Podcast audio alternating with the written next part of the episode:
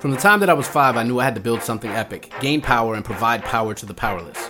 But things don't always go as planned.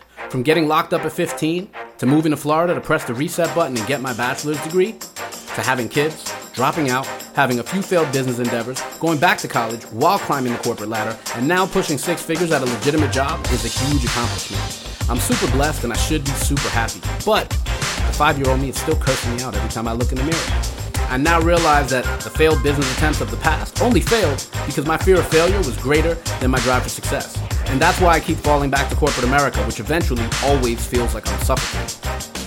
At a certain point, you have to call it no more. It's time to breathe, it's time to stop surviving and start thriving. Be free and start living the lifestyle that I was meant for.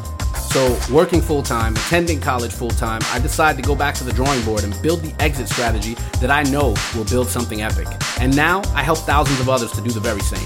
Our guests are entrepreneurs, people who were once just like you, battered, broken, and defeated. And we're all here to tell you that you're not alone. See, I believe that the greatest opponent is an enemy that you cannot see, but you can feel. Confusion, anger, depression, laziness allow me to share a secret with you. It's all in your head. And I believe that this is your moment to capture the vision. Success is about three things skill set, mindset, and opportunity. And when your opportunity comes, you better be ready. I've built this podcast to help you through the moments when you feel like you don't even have oxygen so that you can resurrect yourself and rise.